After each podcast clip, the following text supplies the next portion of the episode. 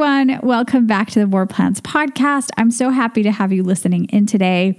I'm excited for today's episode because we're going to talk about one of my favorite subjects, which is habit creation, motivation, and all of the psychological aspects that have to do with those daily steps we take when we want to reach certain goals and we want to make changes in our lives. This is by no means a comprehensive episode where you're going to learn every single aspect of forming habits, but we are going to cover a few of what I consider the most relevant and the most important things to keep in mind that are closely linked to this quest to eating more plants or going vegan or going plant based or whatever terminology you use. Hi there, and welcome to More Plants, a vegan podcast by Brownble that helps you start, continue, and enjoy eating plant based for your health, the animals, and the planet. I'm Kim Sujawalski, your host and certified plant based cook and educator. In this podcast, you'll find all the practical tips, resources, and support you'll need to make your journey easy and sustainable, no matter where you are along this path.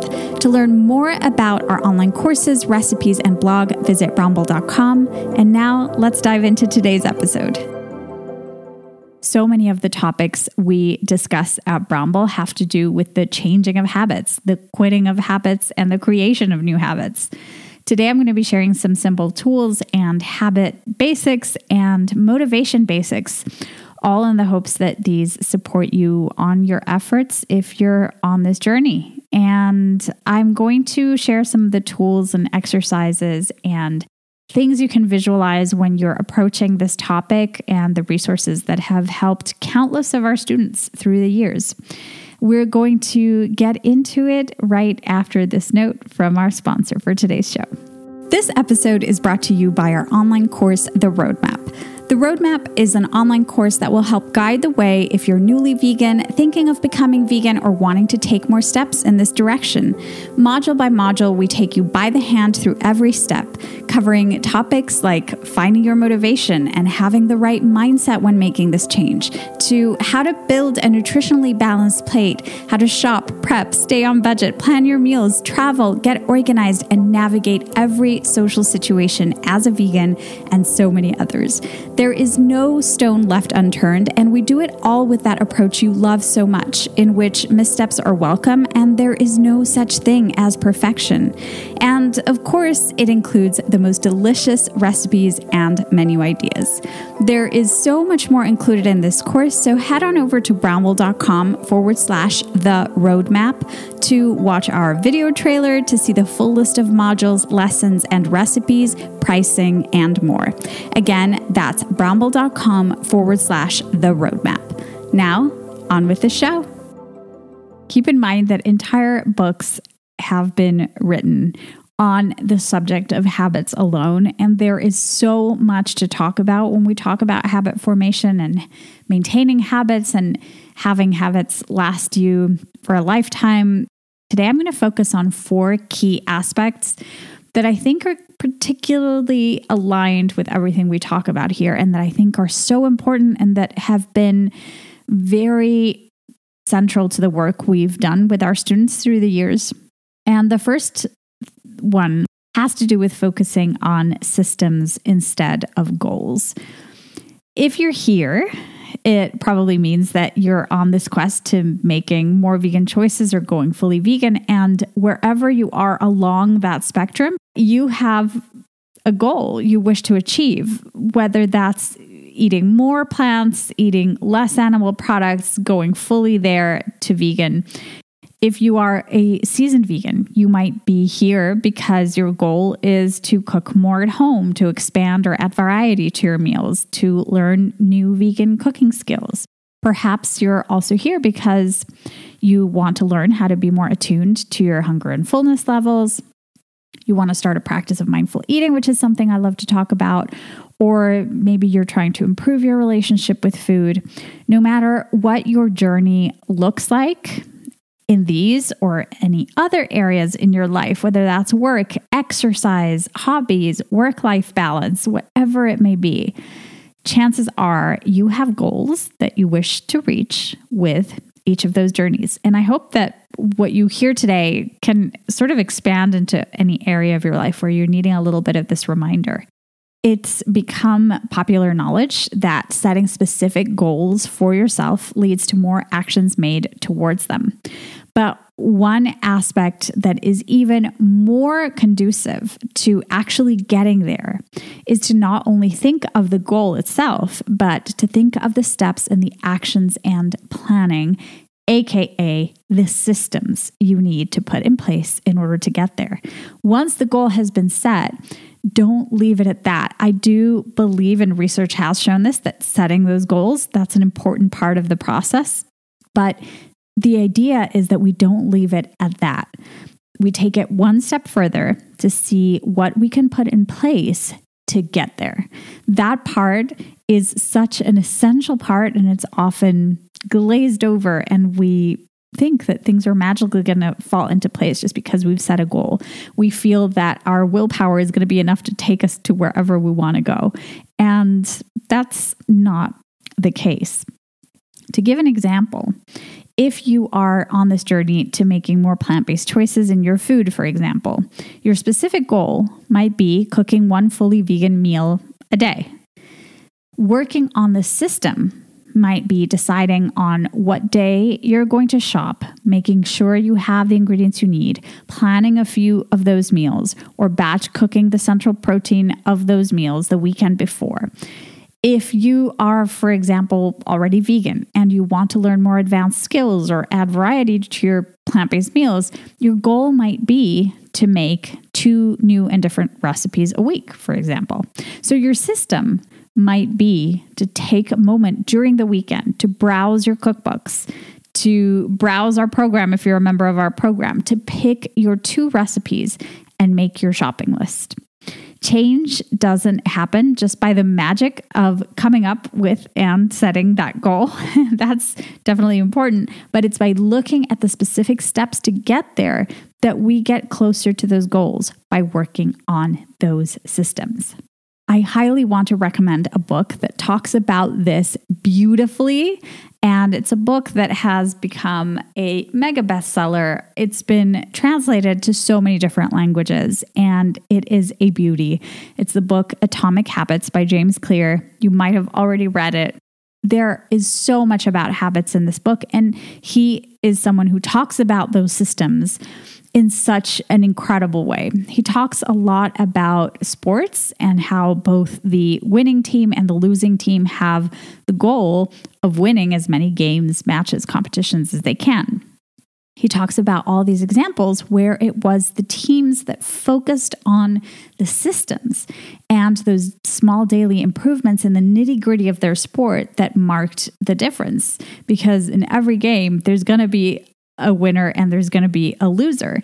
And they both have the goal of winning.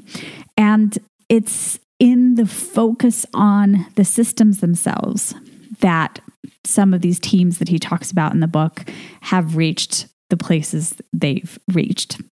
This may sound obvious that setting a goal and just expecting it to magically happen is obviously not how you get to the results and changes, but so often I encounter a student that is putting a lot of attention on those end results, often being very judgmental as to why they haven't been able to get there, but when I ask about how their organization is in terms of shopping, of batch cooking, of learning, of practicing, of making sure the fridge is always stocked with fresh produce or they have snacks available, their response is a lot of ums and not sures, and I don't really have a system. And the goal is very much at the central sort of focus point, and the place where we should be putting all our focus has kind of just been swept under the rug. So, the first tip or suggestion or piece of advice that I have for you today in terms of those habits and in terms of those changes you're wanting to make is to make a point of zeroing in on the systems if something is preventing you from getting to where you want to get. That's where the magic happens. That's where all the work is. That's where you put all of these and I hate to be repeating myself, but they really are systems. That's where we put all of these things in place where on days in which our motivation is lacking, on days in which we don't have time, on days in which we're sick, on days in which life gets in the way, things continue to flow and those changes that we're trying to make continue to happen because we've put all this effort on the place where it should be, which is those systems and not only on the goals or the results. Second aspect I wanted to cover today has to do with habits and identity. Another topic that I really wanted to highlight is so central to veganism itself. I think veganism is the perfect example of what I'm trying to share here. Is why developing an identity surrounding your habit or the moment you discover that you already have such a connection, because you might already have it, is one of the most helpful aspects of any change. When people ask me how long I've been vegan, and I tell them it's been over a decade at this point, people can't believe it. Even when they've been around me for all of those years, we get this warped sense of time, and people think, well, no, it can't be a decade because she can't have been doing this for that long. Part of the reason for this is I think people like to draw a parallel between veganism and other dietary plans or diets, and they remember the time they went keto or paleo or went on any other diet plan. Veganism is, of course, about much more than what fills your plate. It doesn't have to have anything to do with dietary restriction, and it has more to do with your value systems and the products you choose to not purchase and the ones you do want to put your money towards. But even if we focused on the dietary aspect of this change, we would see a stark difference between veganism and some of these other forms of these other ways of eating. That difference is there because of identity. And it's why people who are vegan have often been able to make these changes for decades and even lifetimes. And I just gave you the clue just now when I said people who are vegan as a way of eating and living that is based on ethics, it quickly becomes a part of who you are. The sense of identity is, in a way, a grounding of those daily habits well into your psyche in the same way you might consider yourself a hard worker and so you work hard or you believe you are athletic and so exercise is a part of your everyday and even within that you might say you're a runner and you therefore run often and enjoy the process, strengthening it with each run. When you tie the new habits you're trying to create to your identity, it gets internalized in a way in which you're saying, This isn't just the way I'm going to do something, it's the way I am, and therefore I do.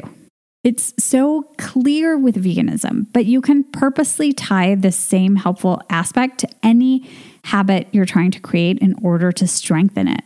Always being sure that the identity itself is always going hand in hand with checking in with yourself and seeing that it is aligned in a positive way. Identity can be tricky in that it can also push us perfectionists to unhealthy limits. It can close us off. So keep that in mind so that your boundaries and your well-being they you know they're also a part of the picture and they're an important part of the picture. But what i'm trying to get at is in this way the non-smoker doesn't smoke because he isn't a smoker. The mindful eater eats calmly and with presence because they are a mindful eater. The avid cook cooks often because it's a part of how they perceive themselves the creative person creates because it's a part of who they are. You can start strengthening this in a quote unquote, you know, fake it till you make it way until the actions go from habits to identity. This is something we do all the time. The avid reader, for instance, wasn't born that way. They became an avid reader because they bought a book that was right up their alley they found a genre that they loved. Then they read another by the same author. Then they started walking into bookstores. Then they got a library card. Then they started asking for books as gifts. Then they started taking a book wherever they went. Then they decided they were going to read for an hour before bed every night. And then they downloaded some book recommendation podcasts. And suddenly, They are not a person who reads books, they are a reader. This is the place we want to get to in order for those new habits to last us a lifetime, which is my hope for you. One thing that needs to go hand in hand with this is to start dismantling beliefs that contradict this if you have a belief that you are bad at trying new things, that you could never live without a certain food, that you're a bad cook or terrible at keeping habits up for long, these beliefs often become self fulfilling prophecies that will come knocking on days where your motivation dwindles, which it will because you're a human being. and that's often the combination that leads us to stopping habits that were in the process of getting formed and getting really ingrained. So, counteract these beliefs by finding the many moments that surely went unnoticed where you actually did all right. Let go of some of these beliefs that might have come from messages given to you by family members. And most of all, try things anyway and begin paving a new path where you show yourself that those beliefs about yourself aren't set in stone, that you can change, that some of them might not even be true or even close to it. It's in that magic triangle of, in one corner, having that dismantling of those limiting beliefs in another corner having putting one step in front of the other when it comes to those daily actions and those habits and in the other corner letting all of those things knit themselves into your identity. And sometimes it feels like a new identity in progress. This area in that triangle that's where your habits will actually stick. And i want to quote james clear again from the wonderful book atomic habits and this is a sort of quote in quotes. I'm roughly translating from Spanish because I read this book in Spanish. And it goes something like this during most of my childhood and youth, I didn't consider myself a writer. If you could ask my teachers at school or my professors in college, surely they'd describe me as an average writer in the best of cases. And surely none of them would have the opinion that I was an accomplished writer. When I started my career as a writer, I published one new article every Monday and Thursday for the first few years. As the evidence grew, the same thing happened with my identity as a writer. I didn't start out being a writer, I became a writer because of my habits. The way I see and understand this is our identity can be formed, chiseled, and welded by our habits, and our identity holds our habits in place because they become a part of who we are. The next aspect I want to talk about today, number three, is what happens when we don't see progress or our progress stalls or we have steps back. I remember that whenever I drew a picture of mountains as a kid, I'm sure you can relate, or you can see this in your kids' drawings if you have kids. I drew mountains as this sort of steep triangle that was perfectly smooth and had a climber looping a rope at the pointy tip and pulling himself up that shiny gray diagonal. I also grew up in Caracas, Venezuela, as some of you may know. And every morning upon waking up, I would look out the window and see this oval shaped gray valley filled with houses and buildings down below. And the whole thing was framed at the north by a massive mountain range called the Avila Mountains. And from afar, they look like this massive green lock of rounded rolling hills that seem to be completely covered in a green carpet. This is what it looks like from afar. I remember that the first time I went to the mountains as a kid and actually, you know, went into them and up them, I was surprised to not see it all covered with grass. this is what I was truly expecting as a kid, because that's what I saw from afar. Instead, there were trees and patches of dirt and sandy areas and rocky areas and steeper hills that then made you relax in a tiny flat meadow before going up again. We have this idea that when we set out to climb the mountain of any new habit, that it will be as simple as looping our rope to the tip and going up in a straight line, or as easy as walking across a rolling green carpet that just goes straight up to the top. When we put new habits into place or are attempting such a big lifestyle change, such as going plant based or vegan, we are going to have moments in which the path up is steep, moments in which it's sunny and flatter and easy, moments in which there is a bit of a plateau, moments in which we're going up, but then feel we're going down, only it's not really going back to the starting point. It's just what happens to us humans. It's never a straight line. And we need to be prepared for this when we attempt any change. Have a plan for when life throws you a curveball, for when you have less time, for when motivation isn't the same as it was at the start.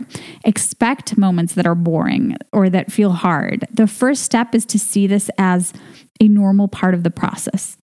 Let yourself have an off day. Let it happen. Let yourself feel like you're not doing well, like you uh, don't know what you're doing, whatever it is you're telling yourself, let yourself have that off day and then try to see that one day, one moment is a blip in the grand scheme of things. That what we're trying to achieve aren't short term goals, but long term sustainable habits that will become a part of your life and identity. And this is a process that requires patience while you take those small steps. And those small steps will have peaks and valleys, but the important thing is to keep following that compass that will take you up, up, up. And I want to quote Anne Lamott, and you've heard me talk about her before. And we have a full post on on her and on this particular topic at brownble.com, which you can you can check it out if you want. But Anne Lamott always says, take it bird by bird. She has a fantastic Anne Lamott is a prolific writer. If you've never read anything from her, you're in for so many treats. And she has a book about the writing process and her experience as a writer called Bird by Bird. And this is an expression her father used on her little brother when he realized he had this giant school project on birds due the next day. And when he opened his books, he saw that there was the pelican and the chickadee and the robin and the sparrow and the crow and the eagle. And he said, There are just too many birds. And their dad said, Buddy, just take it bird by bird. Those small individual actions, doing one small thing on a day that was hard, on one of those days where you were thrown a curveball, is going to help you continue with the momentum, even if it feels like it has slowed. It's soon going to start picking up speed again. So, one thing that I always recommend on days like these is to let yourself have the off day. Let yourself have those thoughts that are coming to you. Remember that not all of our thoughts are true. And even though you're feeling all of that, take one step, just one step out of all of the things you're putting in place. You can do just one little thing. And that one little thing is sort of a promise or this sort of contract with yourself that you're going to keep at it, even if you're having an off day and even if things have slowed down a little bit, at least for right now. It's a promise you're making to yourself for keeping it up in the future. Now, the last aspect I want to cover when it comes to habit formation and habit maintenance is understanding extrinsic and intrinsic motivation. I left this important aspect of habit changes and motivation for last because, in my opinion, it's what seals all of the previous ones into place. Extrinsic motivation is what is known as the type of force that propels your actions, but that is reinforced by outside sources. Some examples of this would be studying hard to get a good grade in a final, winning a competition for the money prize at the end, achieving a goal because of the praise we will get from our peers or the respect we will get from our peers.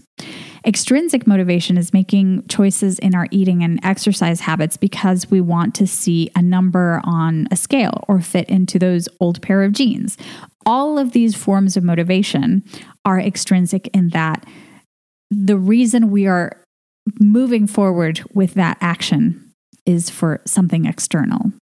Intrinsic motivation is very different. Intrinsic motivation is that type of force that propels your actions that isn't guided by external sources. Instead, it refers to that desire and pull to do something because of the satisfaction the action brings us in and, in and of itself. Examples of this are studying hard because we want to really learn a topic that interests us, or playing a soccer match because we love the sport itself, regardless of the outcome of the match. Achieving a goal because the process or action itself is enjoyable. And this is something that can often put you in what is known as the flow state, where you're so into something, you lose track of time. You are so immersed in it. You are fully present and you're enjoying it. Intrinsic motivation is making choices in our eating and exercise habits because we enjoy the exercising itself or the type of exercise we do, because we enjoy cooking at home and love that our new habits are maybe connected to something bigger than ourselves, or because we enjoy the process of preparing food that makes us feel good. Now, there are different degrees of extrinsic motivation. Again, that's the one where we are being sort of propelled forward and we're sort of inspired to do this action because of an external reason. So, for example, eating more fruits and vegetables because we are being paid to participate in a study of fruit and vegetable consumption, for example, this might be in one end of the spectrum of extrinsic motivation. And eating them for health reasons and because we know they're good for us is closer to intrinsic motivation, but still considered extrinsic motivation. And it's when we truly do it from a wish, a desire, a knowing that it feels like what we want to do. Or the process gives us enjoyment in and of itself, or we're connected to our bodies and we know these foods make us feel good and we want to rinse and repeat because we feel that way. Uh, here is where we're fully in intrinsic motivation territory. When habits are intrinsically motivated, meaning they come from that deep wish and desire and that motivation that is strong because of the enjoyment of the activity itself, we are much more likely to maintain these habits. It's the difference between a child who plays the violin because it pleases his parents, or the child that plays it because he can't wait to play. He can't wait to nail that overture because he loves the motion of the bow, because he loves the sound and how lost he gets in it while he's playing. Do you see the difference? This is why I teach presence and mindfulness with everything I teach. because by connecting to how your body is feeling, by connecting to the effects of the foods you eat in your body, by being present in learning how to transform ingredients and all the joy that can come from cooking more at home, by connecting to why these changes are important to you, not only for the sake of animals and the environment and your health, which are still also in a way external factors. They're wonderful factors, but they're still external factors. But also by connecting to why these choices are important to you and add value to your life and give you a sense of connection, of purpose, of doing what you feel is right or what feels best for you. You are strengthening the connections to your intrinsic motivation. And that's the one that's going to help those habits stick. That's where you enjoy the focus of systems, which is the first thing we talked about.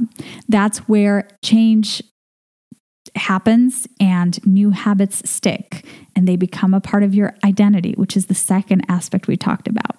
And that's how they stay and they're there come rain or shine, even in the difficult moments, which is the third aspect we talked about. Integrating all the sides of the equation we've covered today. There are of course, more aspects involved in the formation of habits, but I'm going to leave it at these for today in the hopes that focusing on just a few will get you started. Thank you so much for listening in today. If you enjoyed this episode, please leave us a rating and review on your favorite podcast platform. It really helps us reach more people who are interested in making more vegan choices and need some support. Remember that you can find all of the show notes, links, and many additional resources for this episode in the description below. And of course, don't forget to visit brownble.com to learn more about our online courses, recipes, and blog posts. Till next time, everyone.